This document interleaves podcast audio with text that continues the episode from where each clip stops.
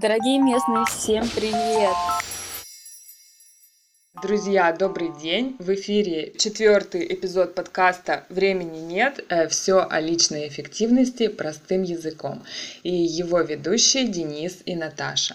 Мы рассказываем о том, как планировать время, чтобы его на все хватало, как спокойно достигать поставленной цели и при этом оставаться в ресурсе. Говорим о методиках и подходах к эффективности, даем инструменты и практические шаги, которые вдохновят вас на действия и дадут вам уверенность в себе.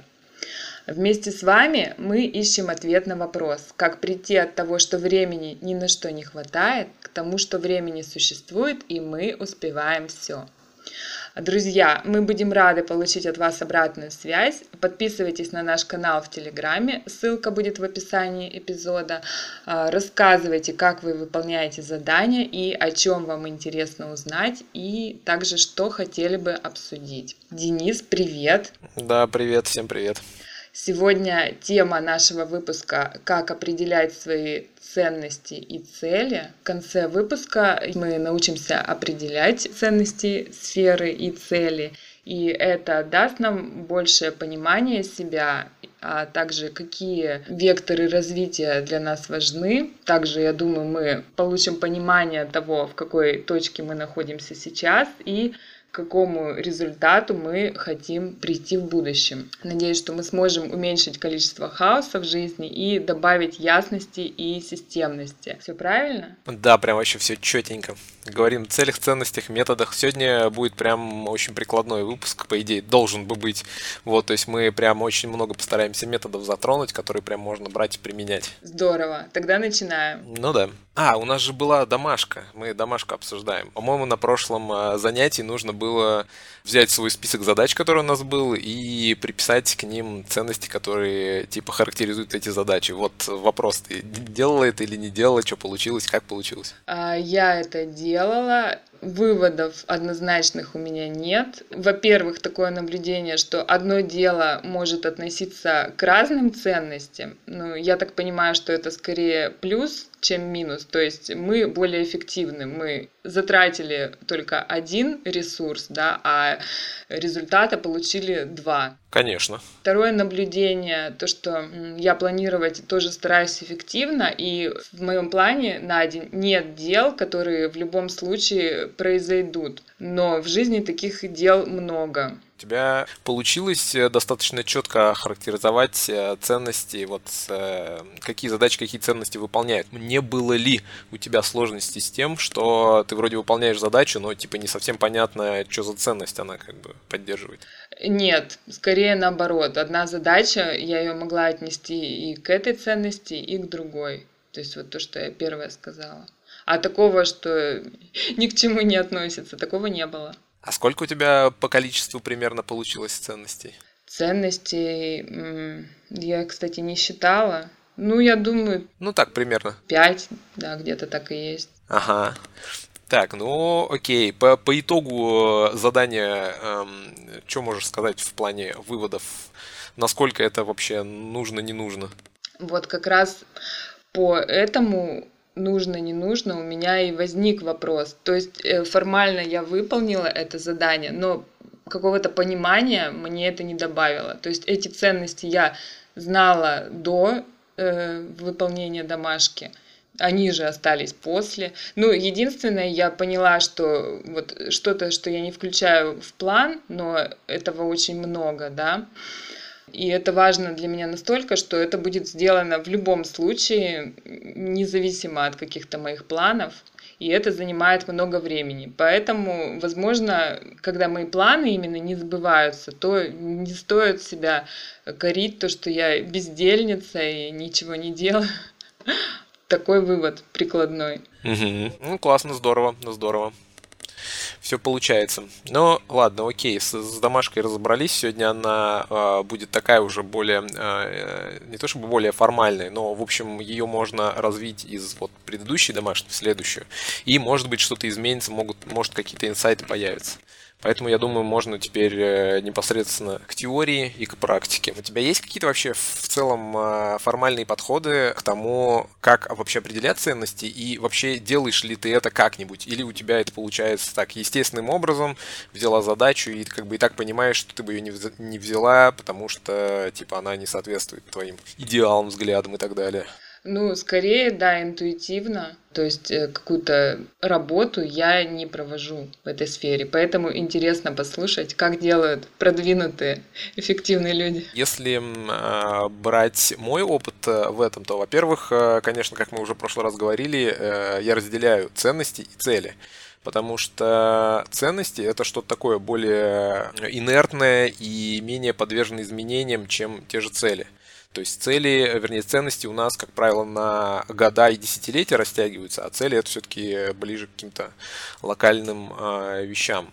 И сейчас вот в первой, в первой части подкаста мы э, поговорим сначала именно о ценностях, а потом уже э, к более к такому узкому моменту сведем, как именно цели. Если говорить про ценности, то они, как правило, у людей не уникальны. То есть не, нет э, чего-то такого особенного, которое вот у каждого свое, и оно не повторяется. Мы, конечно, люди разные, но в общем и целом нами э, движет примерно одно и то же. Вот, и поэтому ценности, как правило, они совпадают. Другое дело, что как мы их видим и через что мы их представляем – и если говорить о том, что есть какая-то уникальная ценность, ну, то есть бывает такое, что человек прям вот именно чем-то особым горит, что, ну, может быть, не очень популярно или не так распространено, распространено или еще что-то в этом роде. И тогда в этот э, момент, как правило, человек и так знает, что для, что для него важно. То есть он не, ему нет необходимости делать какую-то там декомпозицию всего этого счастья или что-то конкретно придумывать из этого метода использовать. Поэтому, если вы не знаете, что у вас за ценности, да, то, как правило, можно брать э, стандартные и их рассматривать. Если э, вы уже знаете, что у вас за ценности, то вот вы как бы и так знаете, они у вас уникальны.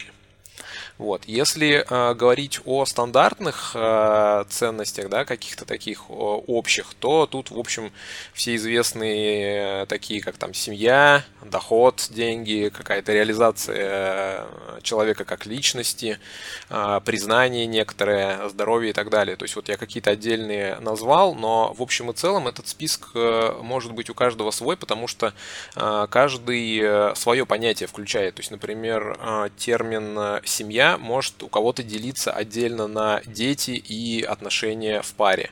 Вот. У кого-то это совмещенное, и он а, относится к этому как совмещенное. Именно поэтому а, говорить о том, что прям вообще вообще стандартно, ну, смысла не имеет. В каждый по этому поводу может свое подразумевать. Угу. Еще я бы хотел добавить, что ценности это такая некая базовая опора, и все наши задачи которые мы делаем, мы таким образом закрываем потребность в реализации той или иной ценности.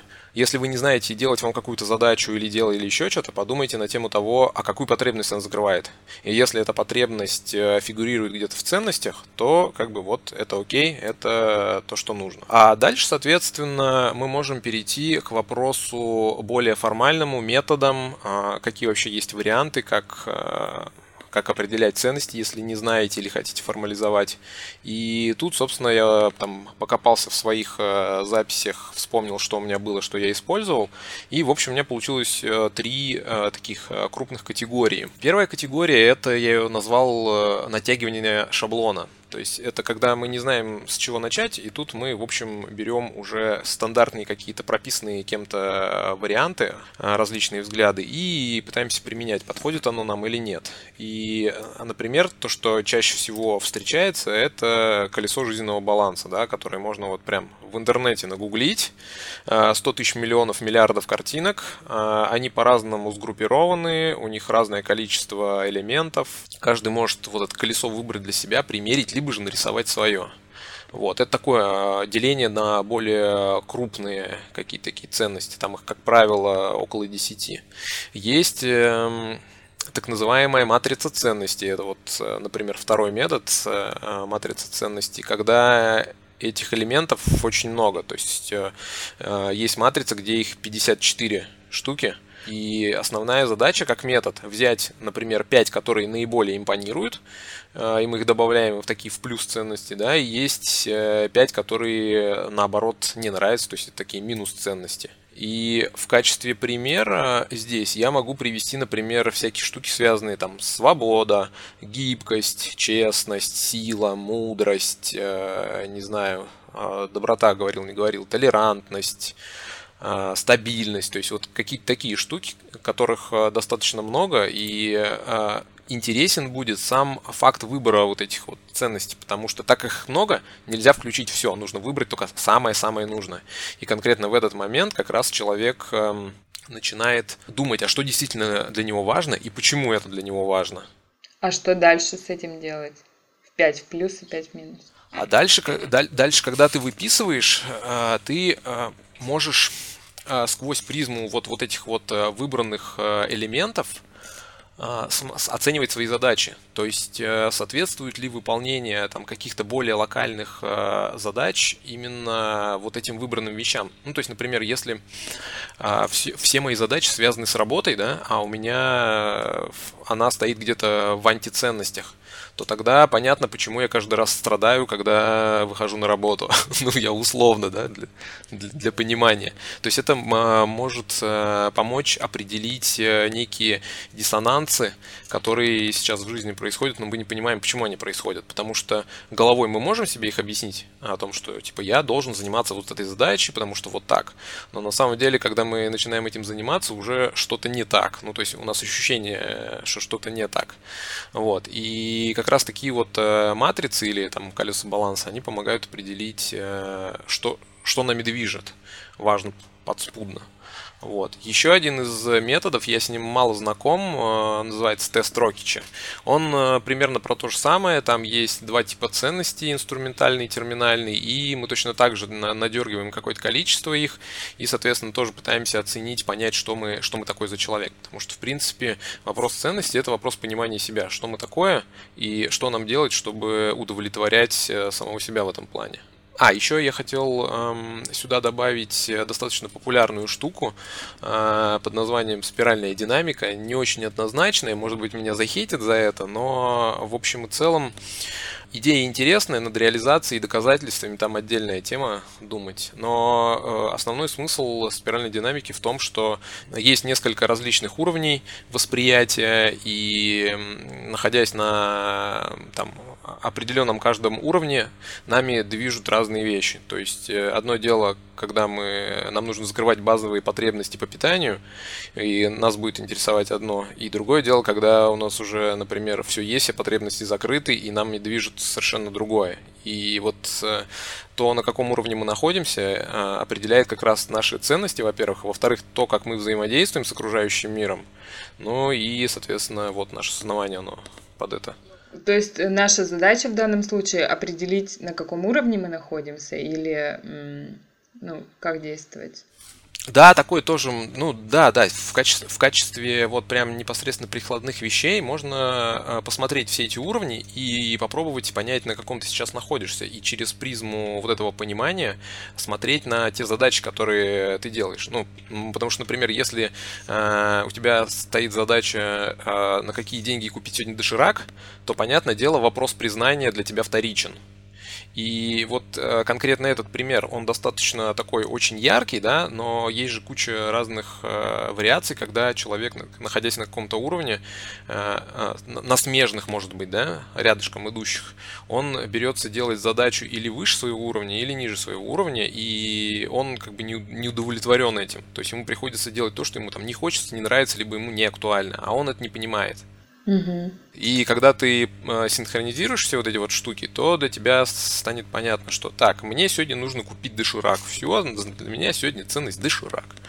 Окей, я на таком уровне. Понятно. Так, еще есть какие варианты? Вот касаемо э, твоего подхода, как раз это следующий пункт, второй крупный, это, в общем-то, наблюдение за собой. То есть у тебя это проходит достаточно э, легко, комфортно и без каких-то затруднений. По сути, наверное, этим э, инструментом как раз-таки все люди и пользуются по большей части. То есть я не думаю, что там каждый второй человек сидит и делает декомпозицию своих ценностей. Потому что, ну, вот он их как-то понимает, э, исходя из этого он и функционирует. А, как правило, это достаточно такой гармоничный метод, когда ты не надумываешь себе ничего, а именно вот э, пытаешься это все дело интуитивно раскидать. Как раз хотела спросить, а как ты определил для себя? Ты каким-то из этих инструментов пользовался или, может быть, использовал несколько и сочетание дало какие-то нюансы, дополнения и сколько времени это заняло? А, я пользуюсь комбинацией, потому что...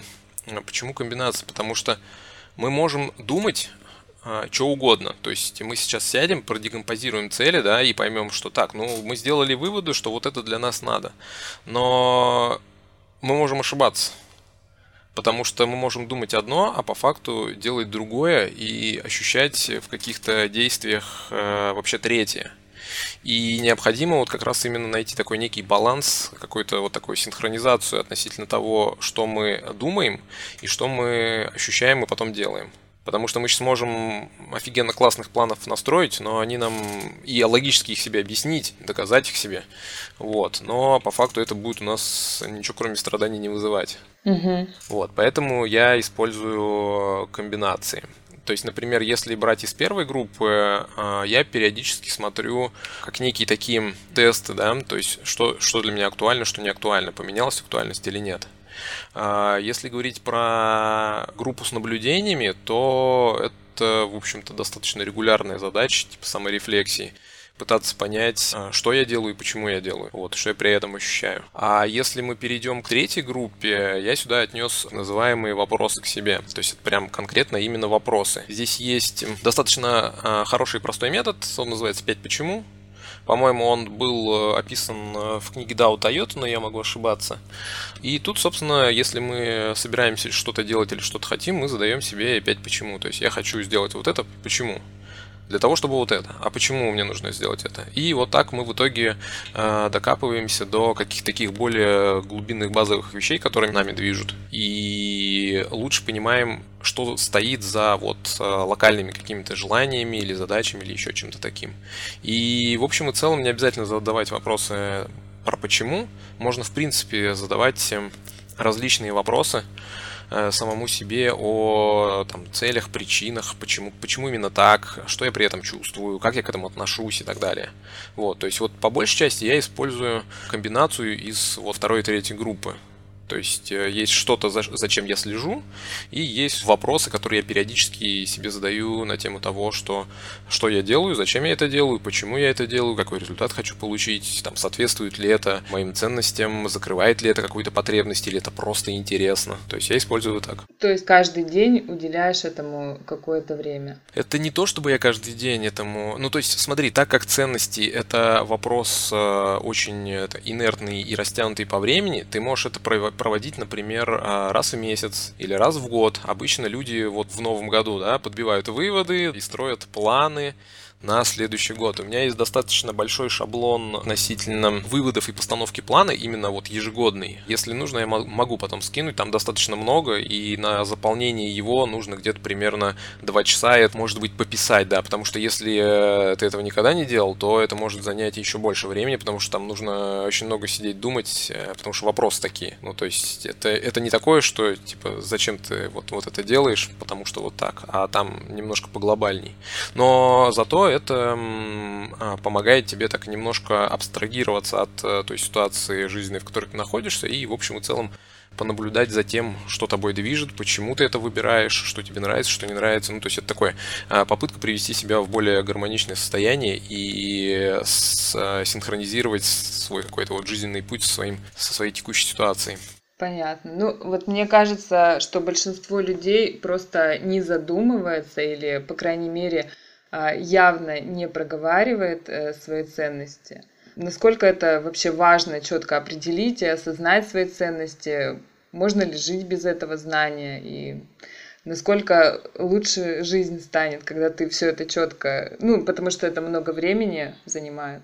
А, я понял, да-да-да, я понял, что ты хочешь спросить. Смотри, а, если ты не думаешь о чем-то, ну, как, знаешь, когда анекдот про суслика, типа, э, ты вот суслика видишь, а он, а он есть, а ты его не видишь, да, и в любом случае ты же функционируешь как-то, да, тобой что-то движет, ты сейчас выполняешь какие-то задачи, ты уж у себя для себя уже внутри какие-то приоритеты поставила, то есть, э, с одной стороны, они, может быть, описаны логикой, с другой стороны, они описаны каким-то там подсознанием, да, то есть забота о детях не вызывает у тебя какого-то вопроса, нужно это делать или нет, потому что это, ну, типа базовая ценность.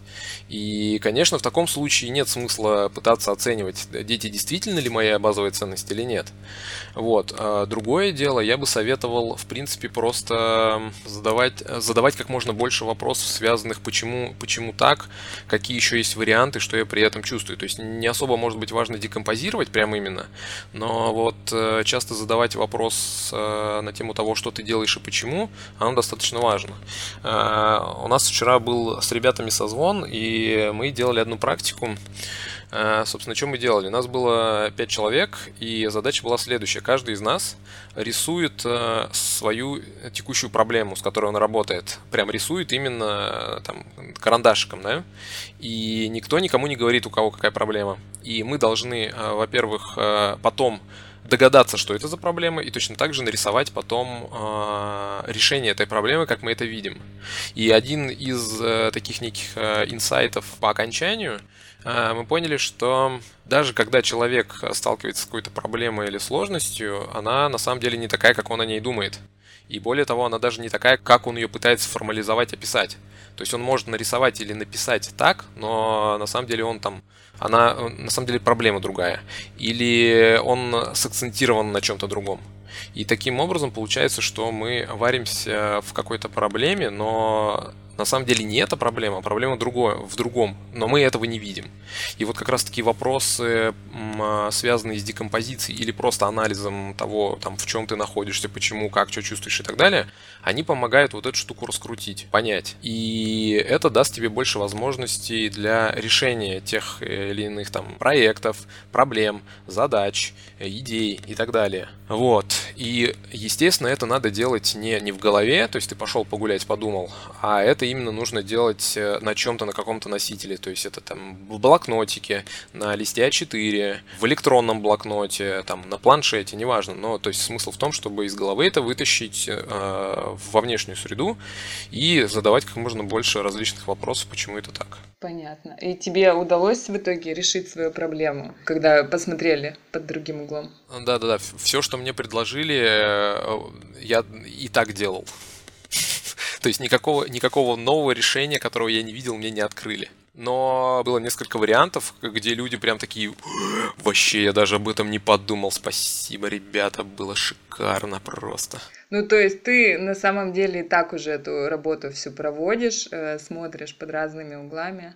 Ну, понятное дело, что если ты регулярно делаешь какие-то практики, которые типа связаны с этим, да, понятное дело, что есть уже как минимум общее понимание, что, что движет, почему или как, что важно, что не важно. И так как ты это регулярно проводишь, э, то оно проходит быстрее и проще. Тебе меньше ду- нужно думать над причинно-следственными связями, почему это происходит так или иначе.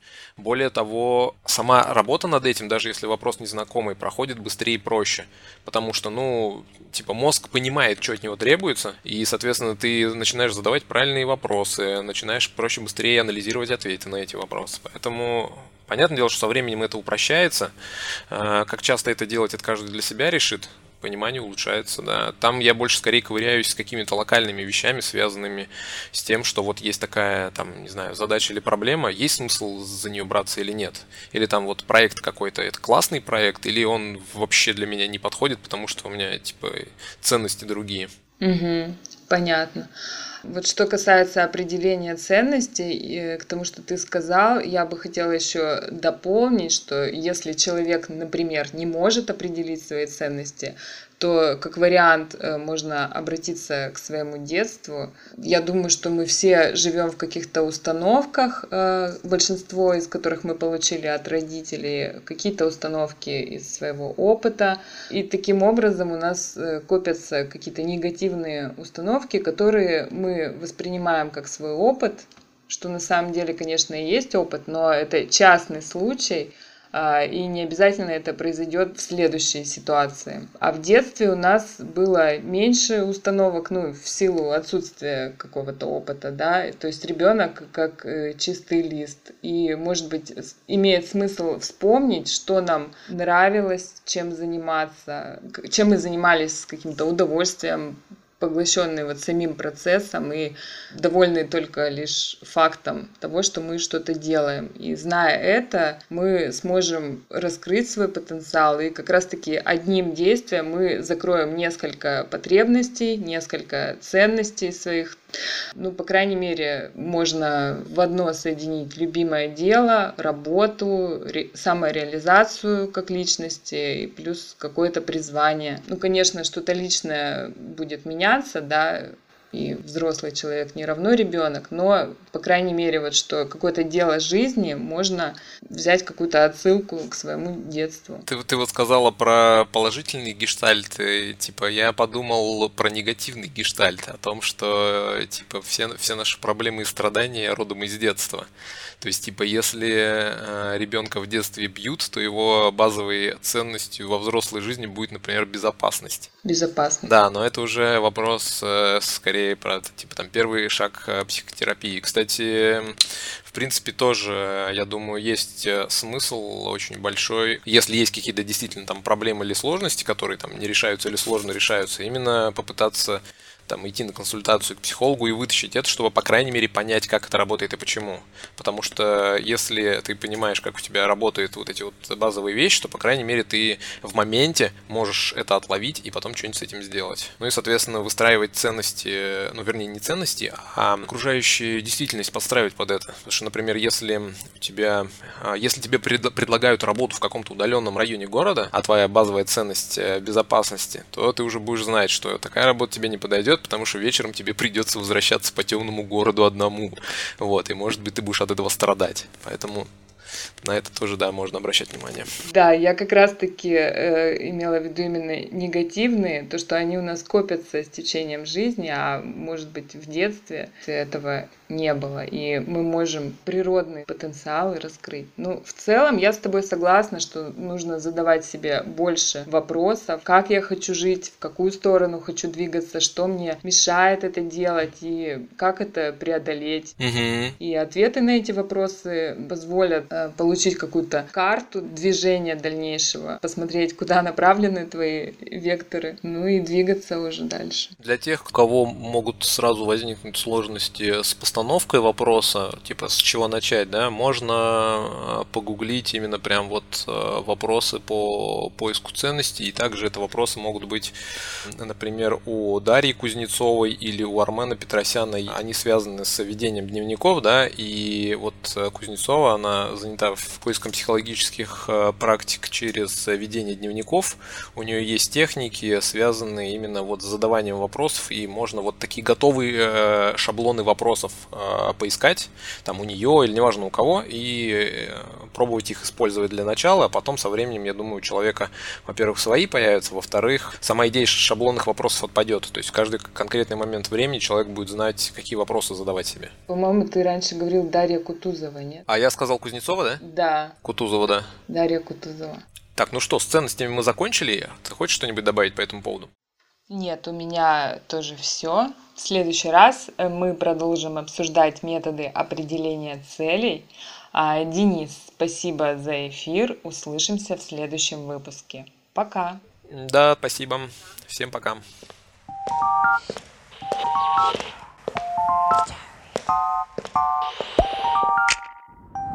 You.